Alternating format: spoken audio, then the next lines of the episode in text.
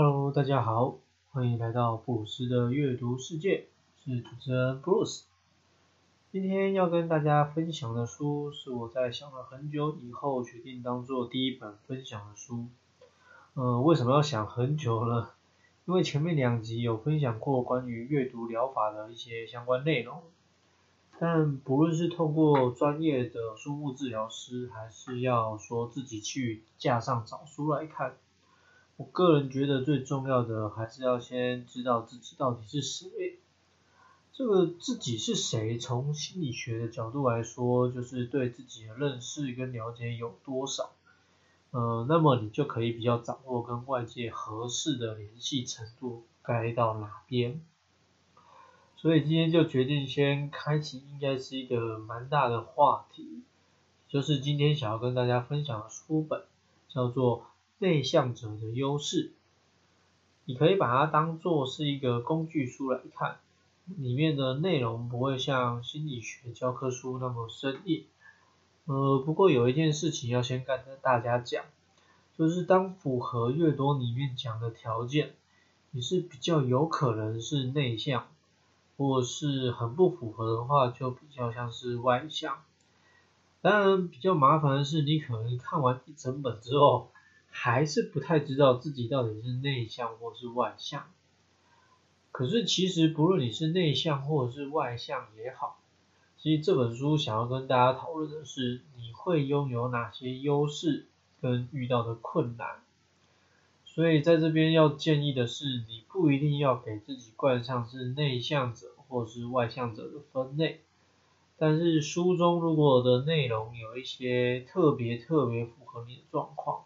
那你就不妨可以参考作者分享的方式喽。呃，今天要跟大家讨论的是是关于优势的部分，一共会有十点。如果你平常习惯比较用快倍速的方式，或是打发时间啊，当做背景音乐 BGM 在听的话，那可能就会比较错过精彩的内容了。呃，在开始介绍书上说的内向者的优势之前，作者列出了一些根据他的判断认为是属于内向者的名人们的名单。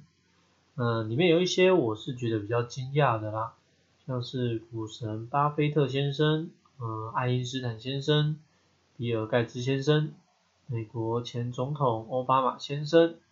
嗯，会觉得意外是因为虽然说可能对他们不是那么的熟悉，但很难想象他们是比较属于内向的人，尤其是比尔盖茨跟奥巴马，嗯，感觉他们面对人群人群是比较不紧张啊，比较幽默的，嗯，可以侃侃而谈的。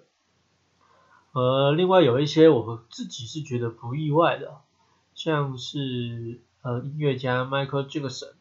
呃，加拿大歌手艾薇尔小姐，呃，比较有名的修女德瑞莎女士，我从他们的状态来看，说是属于比较内向者的群体，我自己是可以理解的。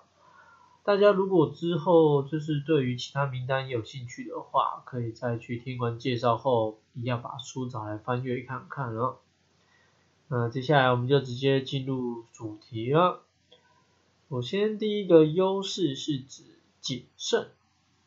嗯，这个要说是优势吗？就是在作者的大前提设定，如果是用沟通当做主轴的话，大家可以想一下啊，内向者的人比较谨慎，为什么是优势呢？难道外向的人就比较随便吗？我在这边书里提到了一个区分是。外向的人是比较报酬取向的，呃，内向的人是比较安全取向的。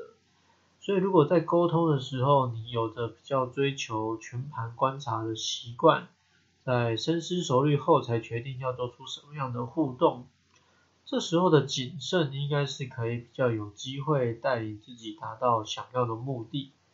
那谨慎也往往比较容易让自己受到尊重。得到对方的好感。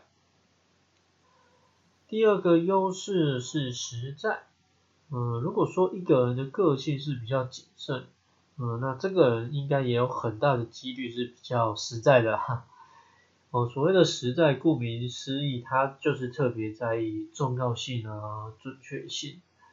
那在这边当然不是要说外向的特别肤浅，或是没有内涵、没有深度，只是相对于内向者的性格，对一件事情如果没有理解通透后，就不要就不会决意轻易出手跟讨论。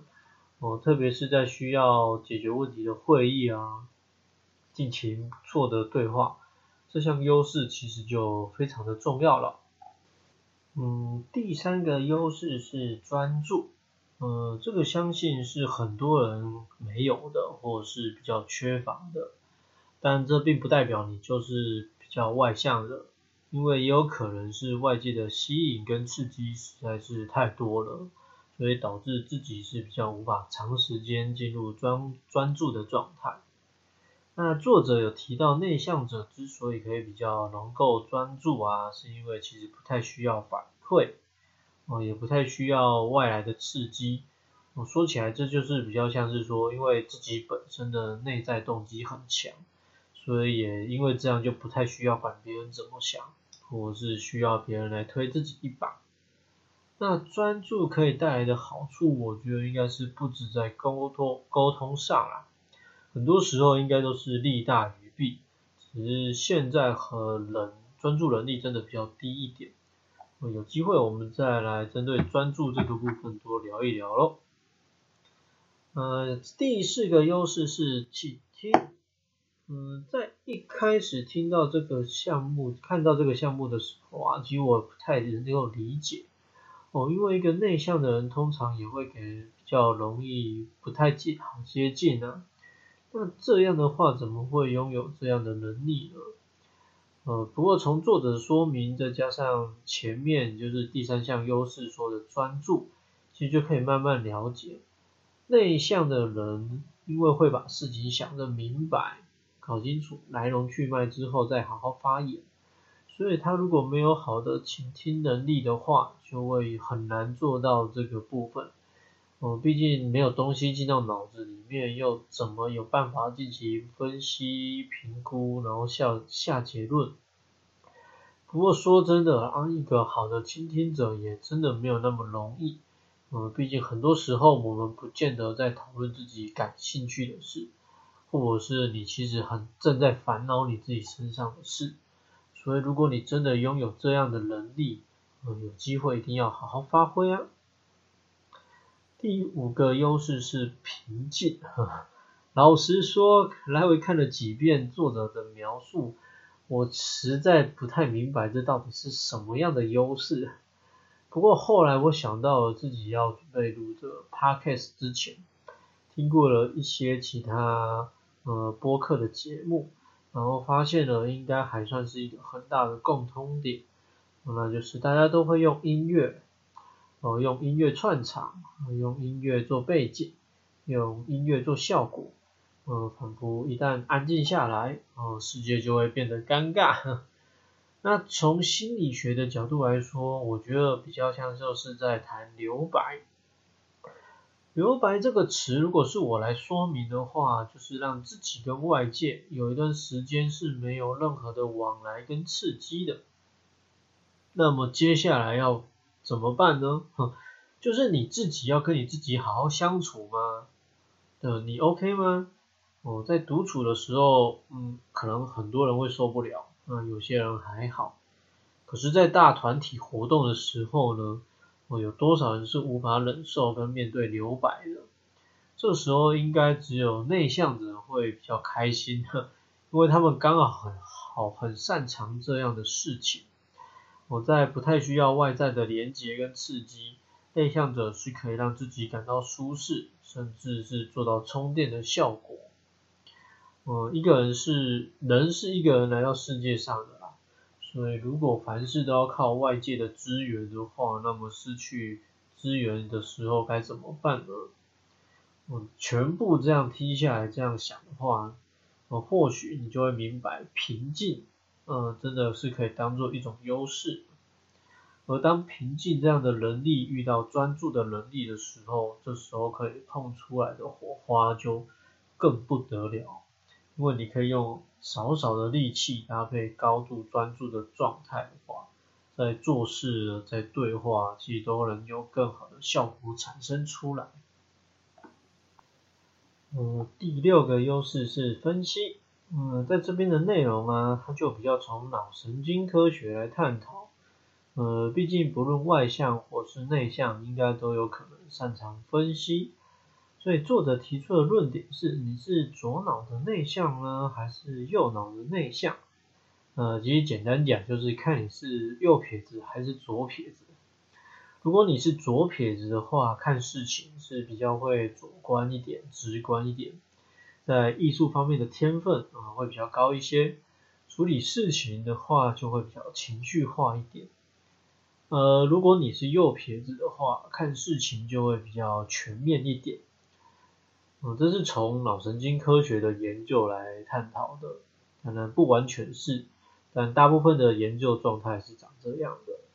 那如果是因为是第六个分析这样的优势的话，简单说，呃，你是内向者又是右撇子的话，分析就会有很大的几率是你的优势。第七个优势是独立，嗯，这个应该是蛮容易理解的。就作为一个内向的人，这样的能力应该是很容易啊。因为只是则会说，就是为什么独立是一种优势，嗯，就要看你是从什么角度来看。不过就像刚刚前面有说到的，就是人本来就是一个人来到世界上，所以表示我们有很多事情需要靠自己去完成。